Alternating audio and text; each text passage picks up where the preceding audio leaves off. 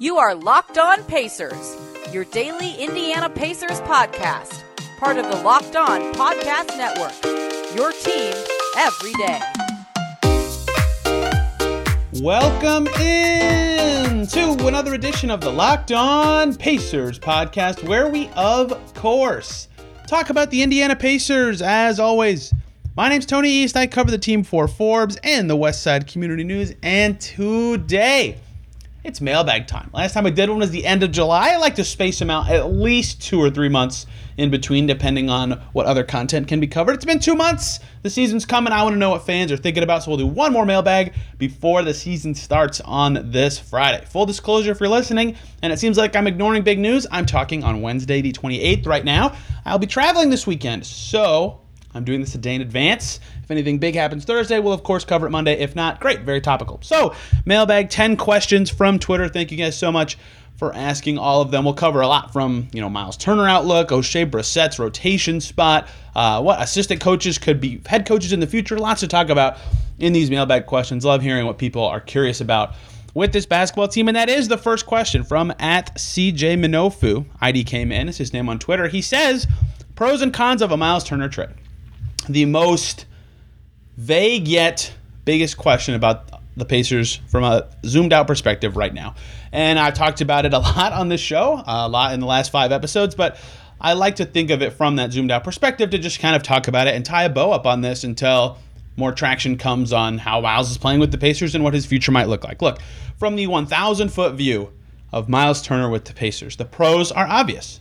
He's on an expiring contract. If he's not willing to extend, the pro is instead of potentially losing a player for nothing in free agency, the Pacers get something for him. And the secondary benefit, thank you, Derek Kramer, Mr. I Pacers blog, friend of the pod, for messaging me about this earlier this week, is like they have Jalen Smith and Isaiah Jackson and Terry Taylor and Oshae Brissett and Goga Bitadze and even Daniel Theis, even though he's lesser important to what I'm about to say.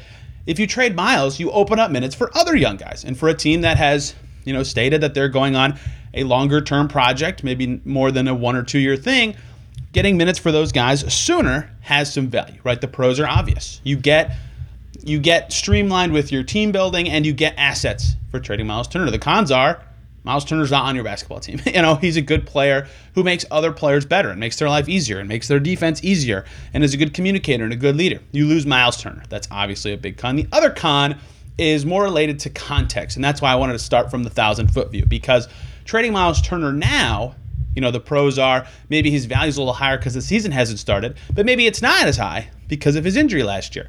And the con is the opportunity cost of trading him later. What if his value goes up, right? What if another team has a big injury and they get desperate for a center, right? The timing sort of dictates the pros and cons of the move. You know, the zoomed out thousand foot view thing I just talked about will kind of be relevant no matter when he's traded, unless the Pacers are one of the best teams in the league, and then a con becomes that they will no longer be in that situation.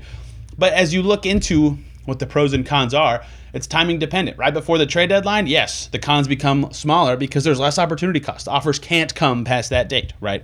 Uh, if he gets injured, that's another con. You know, there's a lot that kind of depends on timing and league context. But I think the thousand foot view is important, and I think that opportunity cost of you know if you trade him now, you can't get a better offer in the future if something changes is certainly important to think about, and the timing aspect is important. You know, Scott Agness, when I did his podcast with him, sort of referred to the Victor Oladipo situation when they brought him into the 2020-21 season for 12 games and then shipped him out to Houston in the Caris LeVert trade, right? That was perfect. He showed he was very good in those 12 games, better than he was the rest of the season. And it allowed the Pacers to get more for him than they could have otherwise. I don't think they could have gotten LeVert for him in the offseason. So, you know, the timing element is really important, whether that's 10 games into the season, 30 games into the season, 55 right at the trade deadline. Uh, the pros and cons sort of change, but in general, the zoomed out view stays about the same.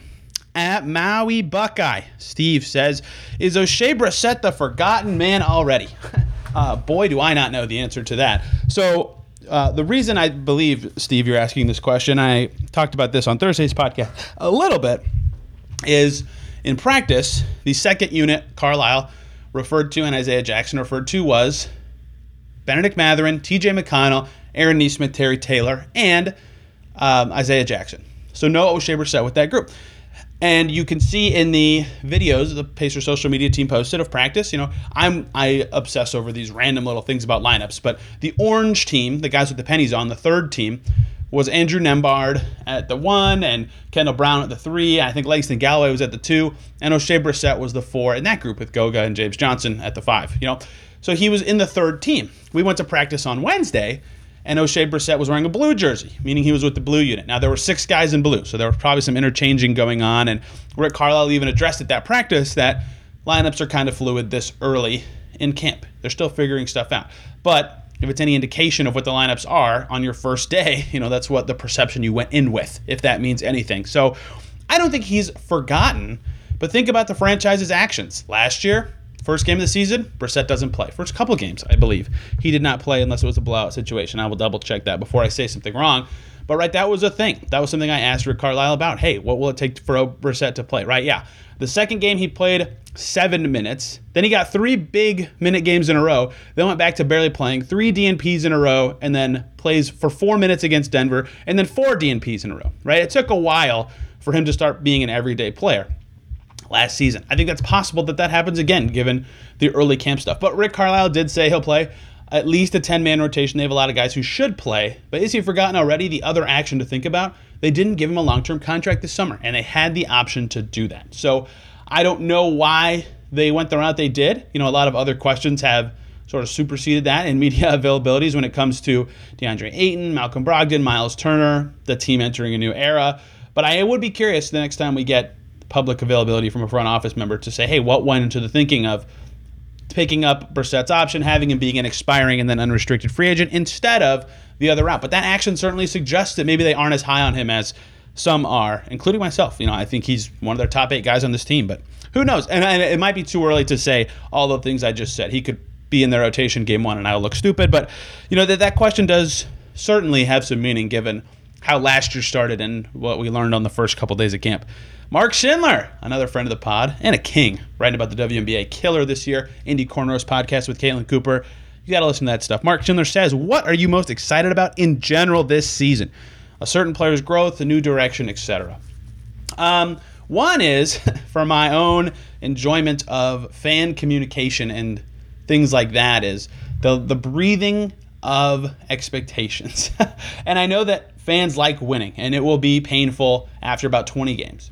But I also think the context of every win or loss or decision being made not leading to a chorus of people saying this guy should be fired or benched and more reasonable takes about player growth and team development will be great. I think more reasonable conversations generally lead to better outcomes, better solutions, better discussion, and everybody learns something. And I'm looking forward to that selfishly. Now, from an actual Pacers basketball perspective, I'm really excited about watching Tyrese Haliburton this year, which is a lame answer because he's probably going to be the best player on the team, but I'm really high on him. You know, his stats, even if he's on low usage, are rarefied air, right? No one has ever done 15, 8, and 40% shooting in one of their first two seasons ever. If you lower it to like 38% from three, it's six All Stars, Damon Stoudamire and Tyrese Haliburton, right? Like he he looks like a guy who projects to be an All Star, and I'm curious how long that will take. If he has the ball way more, it could be this year, and if he meets the expectations that uh, expectations are totally the wrong word. If he meets the growth that I think is possible for him,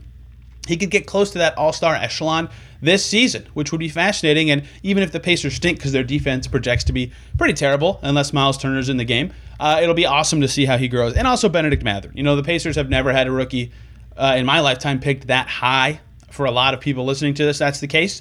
Uh, and it'll be fascinating to see what a rookie like that can be. You know, I have this conception in my head, and I think this is mostly true anyway, even of number one picks.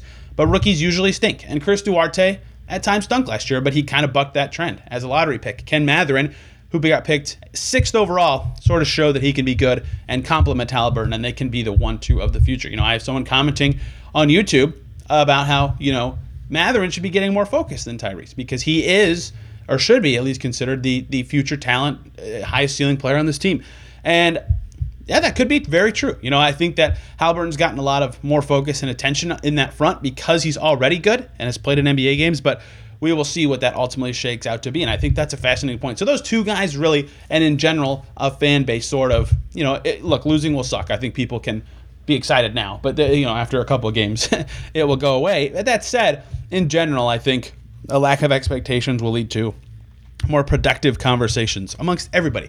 Let's keep going. I got seven more questions here. I'll try to go a little faster.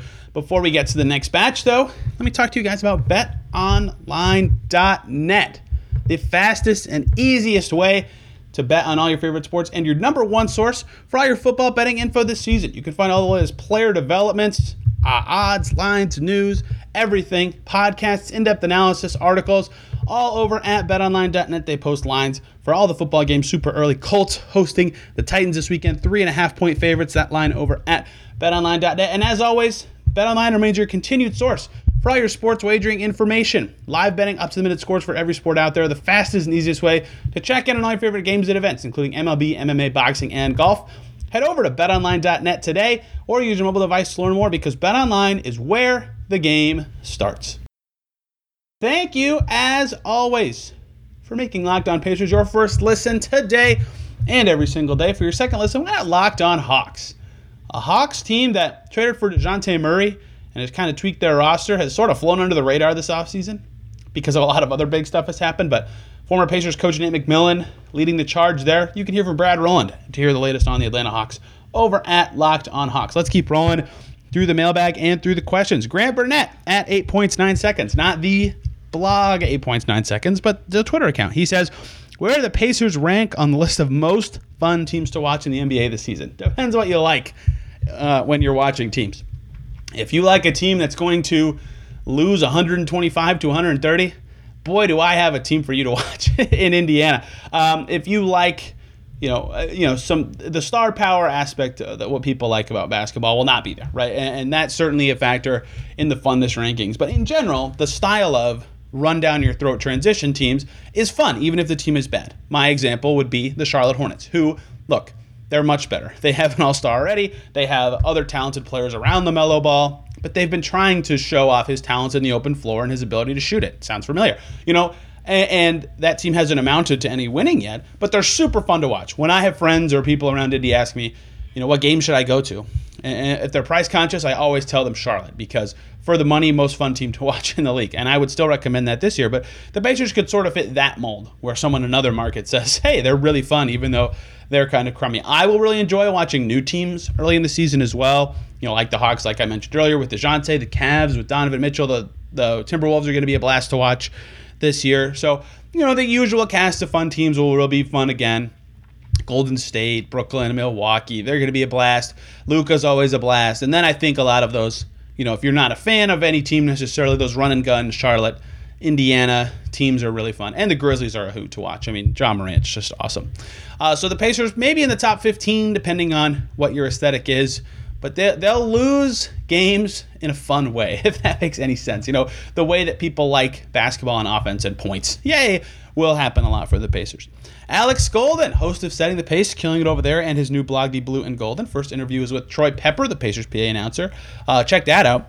Uh, at Alex Golden NBA says it feels like Oshae isn't valued as high by the team as he is media slash fans. Do you believe Oshae is in the long term plans for the team's rebuild? Yeah, that's totally, I think, a true statement that a lot of people who cover this team or watch this team a lot or talk about them um, are higher on Oshae than the Pacers have seemed to be in recent seasons. And I have a few people who think I talk too highly about Oshae Brissett, so maybe it's not everybody, but it certainly feels like the chorus opinion on Oshae Brissett is talented, under 24 years old, can kind of shoot it, is athletic. You know, he's got the skills that it seems like the Pacers say they want, right? A shooter, even if he's only an, uh, an league average shooter, you know, he can shoot it well enough, and he's super athletic, and he can defend a little bit. Like that seems like all the stuff the Pacers have suggested that they want in players, and yet like I mentioned in the first segment, wasn't playing to start last season, and yet on the third team of day one of camp. And and maybe that will be remedied. Again, he was in a blue jersey today, but who know you know who knows how the franchise feels about him? But all we can know is their actions, right? They turned down. Or they well they picked up I guess they picked up the team option and turned down the opportunity to give him a longer deal as a restricted free agent. And maybe that is just a flexibility thing, right? Next year, him and Terry Taylor and Kendall Brown uh, and Goga Bitadze and Miles Turner, right? All these guys are on expiring contracts. Maybe they just want some fluidity in the front court. That's fine and possibly the answer, but it could also be that they just don't really know if they want him around long term or they think, yeah, Terry Taylor is better. We'd rather do that. You know, I don't, I need to ask, like I mentioned, what they really think there, but I totally think it's possible that the team does not value him or view him in, in as high of a light as some online do, which happens in the opposite direction in that direction a lot with several teams. Um, but do I believe Oshae's in the long term plans? Plans? plans? Uh, I mean, it's hard to say yes after the decision they made this summer when they could have easily given him a longer deal that would not have been largely expensive. You know, a lot of people replied to Alex's tweet actually, uh, talking about like, you know, not really. Uh, doesn't feel that way. So, I mean, he's got it, like I mentioned on the season preview podcast from yesterday, it seems like he's got a chance to sort of prove that he should be long term in the rebuild, but he's unrestricted free agent this coming summer. Sure, the Pacers have bird rights and full bird rights and can give him any deal he wants, but if he wants to go somewhere else where he can actually play on opening night or something like that, and I, I, I might be too dialed in on practice number one's rotation. Even I admit that I'm probably looking way too much into that, but it's certainly possible that the long term plans are for someone else to be that for. Or maybe it's Jalen Smith and Terry Taylor uh, in that spot. But they have a lot of fluidity in the front court, so I wouldn't rule it out. You know, he played the most games for the team last year and fits a lot of the MO that they like, but certainly the actions will matter more. If we get 10 games into the season and he's clearly the 11th guy, I think you could say, no, he's not necessarily in the long term plans. If they get 10 games in and they realize he should be playing more, then yeah, you could maybe say so. Uh, the actions will always, always, always matter more than the words. And that's why I put some stock into what happens in practice. That is an action. Uh, Corey Clark at Corey Clark Radio says, with a young team, do you like the idea of throwing the young guys into the fire by moving Hield to the second unit, having Haliburton, Mathurin, and Duarte in the starting five right away? Or is it practical to let one of Mathurin and Duarte ease into it second unit and Hield starting? Uh, so my opinion on this has been mostly throughout the summer. I think the goal of the Pacers this season should be as many reps and minutes of that trio that you mentioned there, Corey, um, Haliburton, Duarte, and Mathurin as possible. Right? That is, in theory, your backcourt of the future. Maybe they deal one of them at some point, but those three guys, as it looks and projects, you know, three X lottery picks, uh, former All Rookie team member Chris Duarte that they drafted. Uh, I believe uh, that Tyrese Haliburton was an All Rookie team guy in 2021. Yes, he was right. Like th- that could be a thing. But I also understand the value of Buddy Hield playing and providing spacing and making it easier for other young players to play four on four, have more room to practice pick and roll and things like that, even if he does make it a little harder on the defense. So I understand both. It looks like Buddy right now has been with the starting unit, but I still think you can get that that trio the value of playing together as often as possible. That said, I think this is more so the case with Mathurin than Haliburton or Duarte, given skill sets.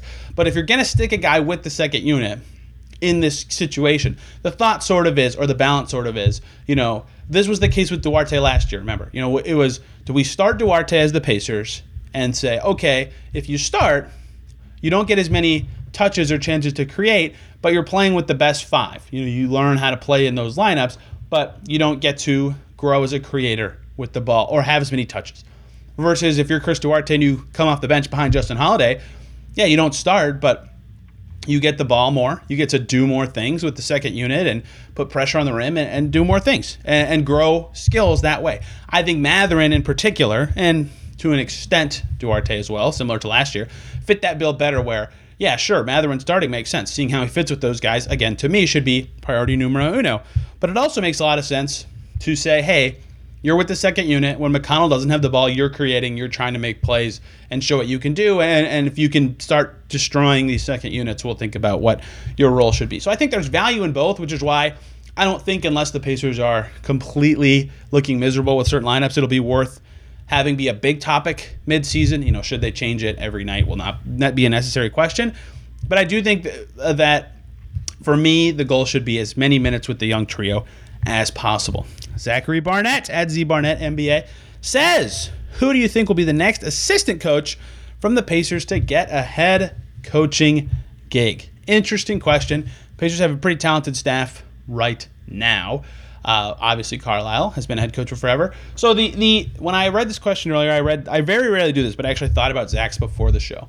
I instantly gravitated to Lloyd Pierce for a million reasons, and the big one being, hey, this guy coached the Hawks. he was literally already an NBA head coach. Rick Carlisle said last year at Media Day, like, we're happy to have this guy because we don't think we'll have him for very long. We think he'll be hired somewhere else at some point, right? And so Rick Carlisle is the head of the Coaches Association. I think he knows how this goes.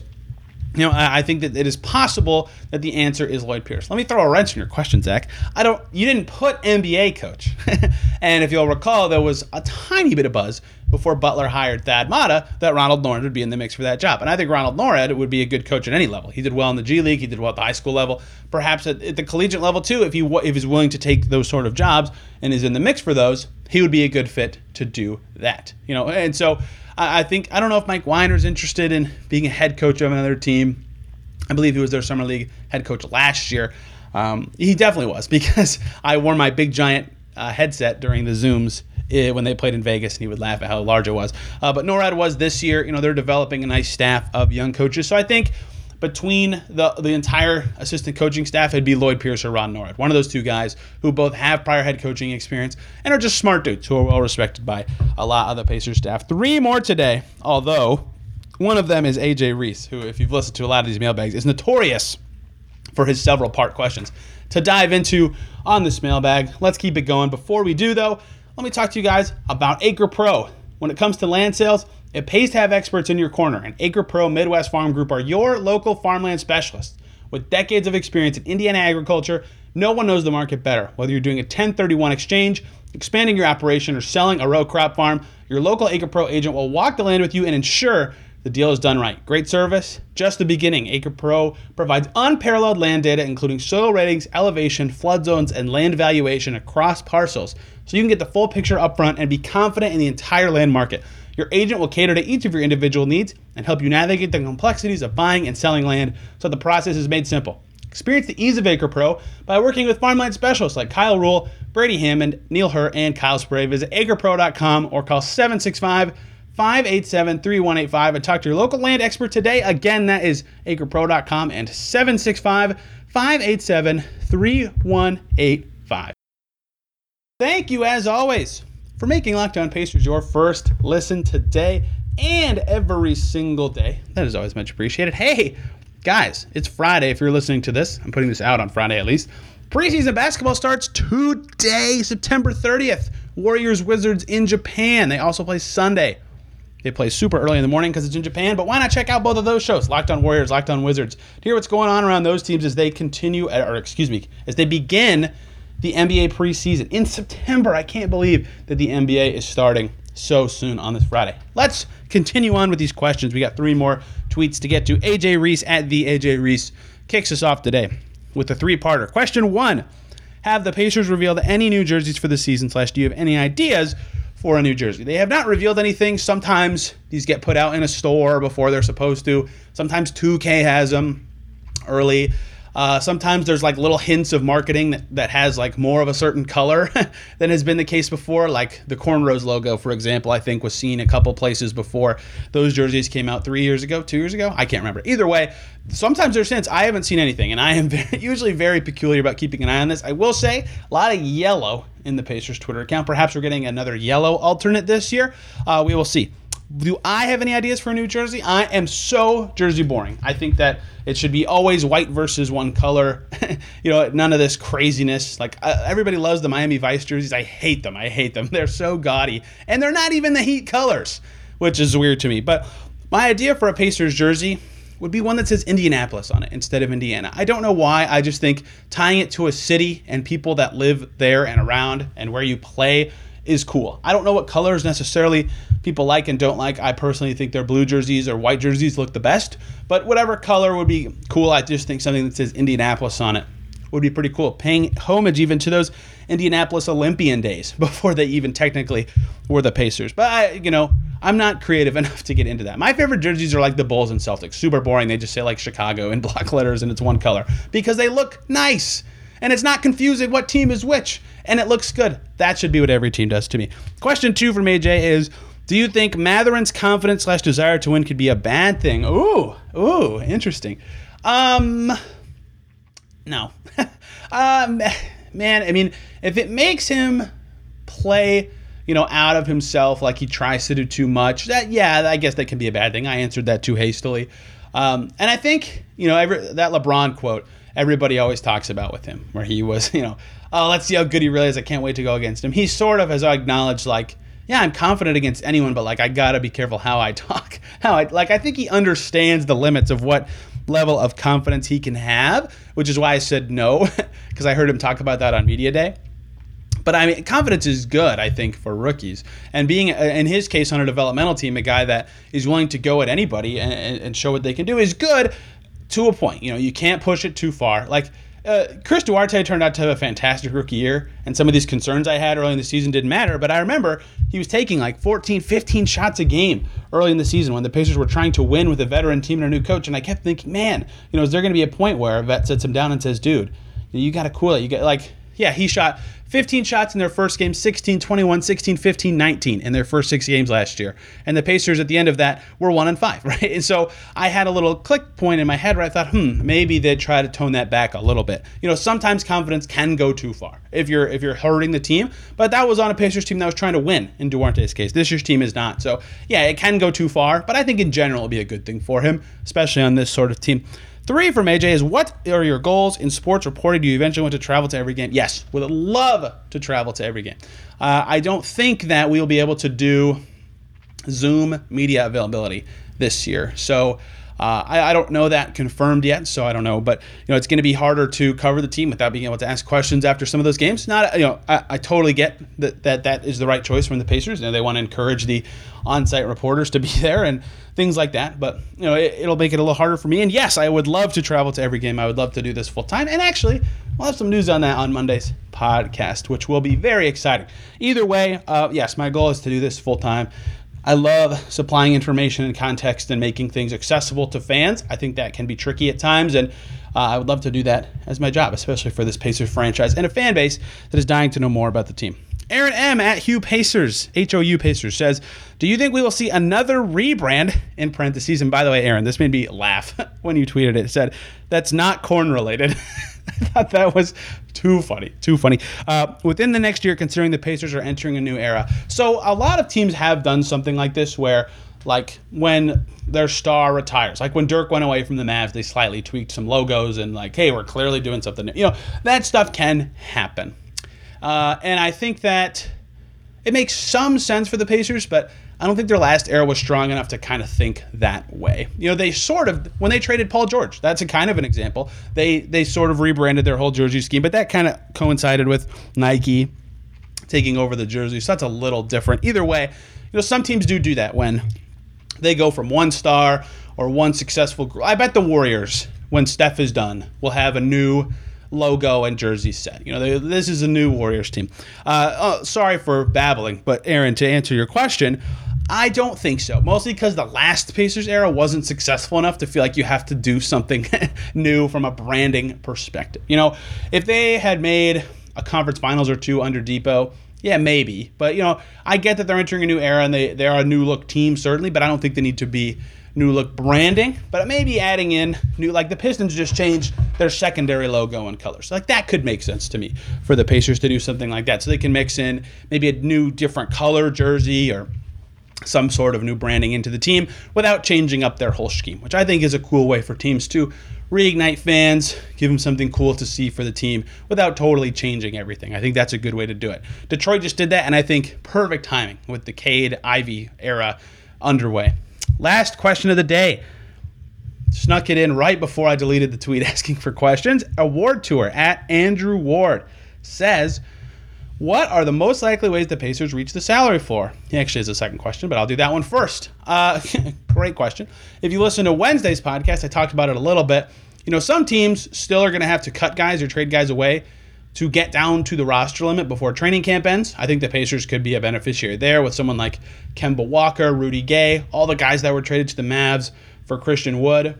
They're guaranteed contracts over the you know over 15 are on the the, the Jazz uh, and the Rockets and the Pistons. You know they're going to pro- presumably want to trade those guys. The Thunder have too many contracts, although they don't really need to clear up money. Either way, there are teams that could eventually make trades in that way. That's one way. A renegotiation and extension with Miles Turner is another way to boost their salary that doesn't require a signing or a trade. Speaking of signings, they could very easily cut James Johnson and Langston Galloway if someone they love becomes a free agent and literally sign someone, spend money on a player. That's another way. But I think the be- the best way is trades, right? Take in money in a trade, get an asset with some team that's trying to duck the tax or get make, get some flexibility for a different deal, right? Help facilitate a three-team trade. Taking in money and getting an asset to do it is the best way to do it to me. Unless the asset is a guy you're signing that you love and you think fits your team and culture perfectly, the best way to get to the floor to me is to get an asset along the way in doing it. And they have till the trade deadline. There is no rush, but if you get like the Hawks, for example, the, the minute they could do the Mo Harkless for Vit Krejci trade, they did it. They ducked the tax ASAP. And maybe they really wanted Vit, uh, but you know you don't have to duck the tax in September. so uh, you know there is no urgency unless you have a mandate from ownership, and I don't think the Pacers do just yet. So there are a lot of ways to do it. I think a trade is what's going to be the answer, but the timing on that will depend on what happens. Because remember, if they get over the salary floor or they take in a 15th guaranteed contract or something like that, you have to remember this is something similar with a Miles Turner trade opportunity cost. You can't do something else now. So you have to make sure you're using those roster spots and those finances in a way that makes sense. Question two. it's way too early for this. I'm glad I waited this long to do this, he said who will be the top free agent targets this offseason? Sigh, sigh. Uh, I there's a uh, the next year's free agency class is pretty good. Lots of teams will be scrambling for these guys. Khris Middleton will be out there. Kyrie, James Harden, Porzingis, Kevin Love, Wiggins, D'Angelo Russell, Vucevic, Harrison Barnes, Jerami Grant, Miles Turner, Bojan, Caris LeVert. You know, it's like a much better crew than last year. It's a group of guys that actually can be impact guys, you know, change your fortunes a little bit kind of stuff. Now, most of the guys I just said are too old for the Pacers to care about considering, right? For the Pacers specifically, it's a little trickier because they would probably want someone younger who can grow with their core. You know, Anthony Edwards will, eventually be a free agent, but they can't get him, right? Like, uh, from a reasonable perspective, you know, maybe like Talen Horton Tucker, for example, uh, is a guy they could look at if he shows something for the Jazz this year. Uh, DeAndre Hunter, with Atlanta maybe, but he'll be a restricted guy. You know, the, their targets will be fascinating how they can get a young enough guy who's also an unrestricted free agent and can grow with their team. It's so early to project that. You know, you just never know who's going to pop and be in the right age. And the last question for today How will success be defined as the team might not be focused on W's? Given last year plenty of close losses, that doesn't feel like the right benchmark. Agreed. Winning and losing does not feel like the right benchmark. Pacers coaches and players also agree that that's the case. They talked about that on Media Day. To them, a successful season and, and kind of the benchmark is growth, right? The, Rick Carlisle describes the eye test. Can you see the player is better from day to day, from month to month, from week to week, whatever timeline you want to use? Can you see he's better? That will be their rubric for success is on April 11th or whenever the last day is. Do they look back and go, wow, you know, look how much better Bennedict Mathurin is than he was in September, or look how much better Chris Duarte is, or whoever. I think that is a more apt way to do this, to, to, to describe this season and talk about success. And the other factor is, TJ McConnell said this if they play hard every game. And I hate that phrase in general, right? That is such a media day thing. We're going to play hard. Yeah, okay, every fan wants to hear that. But I will add this context like I did on my media day breakdown show. The Pacers had a problem of not last year at times. Rick Carlisle would talk about it. They didn't have their spirit on certain games, they weren't playing hard enough. You know, they give up 160 points to the Hornets. They didn't play hard. They didn't play hard that game. Like it was obvious. They had that game where they gave up 70 something first half points to the Hawks. They watched the whole first half in the locker room after the game. They didn't play hard, right? That was a problem for this team in a way that it shouldn't be. It should never be a problem. Nate McMillan was a fantastic coach at that. The Pacers were going to show up every game. They were going to be prepared and they were going to play hard. And I know fans didn't like Nate McMillan, but that is what paying customers want to see. Their team that they're coming to watch is going to play hard and try their asses off every game. And I think that even if the Pacers stink this year, which they should, there will be some appreciation if that actually is something the team follows through on, if they play hard all 82 games. And I think with more competition, that is possible, but we will see. You know, it shouldn't have to be something that is said, it should just be something that is done. And we will see if it is something the Pacers do this year with a new, younger team. Thanks for all the questions, guys. Much appreciated. We're in October. We are in October next Monday. Uh, assuming again no big news from the Pacers in the next couple days, I will be out of town. But uh, we will do Tyrese Haliburton's player season preview, the final one of the player season preview series as of now, and then Tuesday's the fourth and Wednesday preseason. Pacers Knicks. We'll be talking preseason previews, Pacers Knicks preview, what we learned in preseason game one. Oh, yeah, it's games time. We're talking about the games, what they mean, what we've learned. Next week's gonna rock. It's gonna be super awesome. So thank you guys a ton for listening and the questions. Today you'll all be tagged on Twitter and much appreciated for asking me questions. Hope everybody's a great weekend and we will see you on Monday.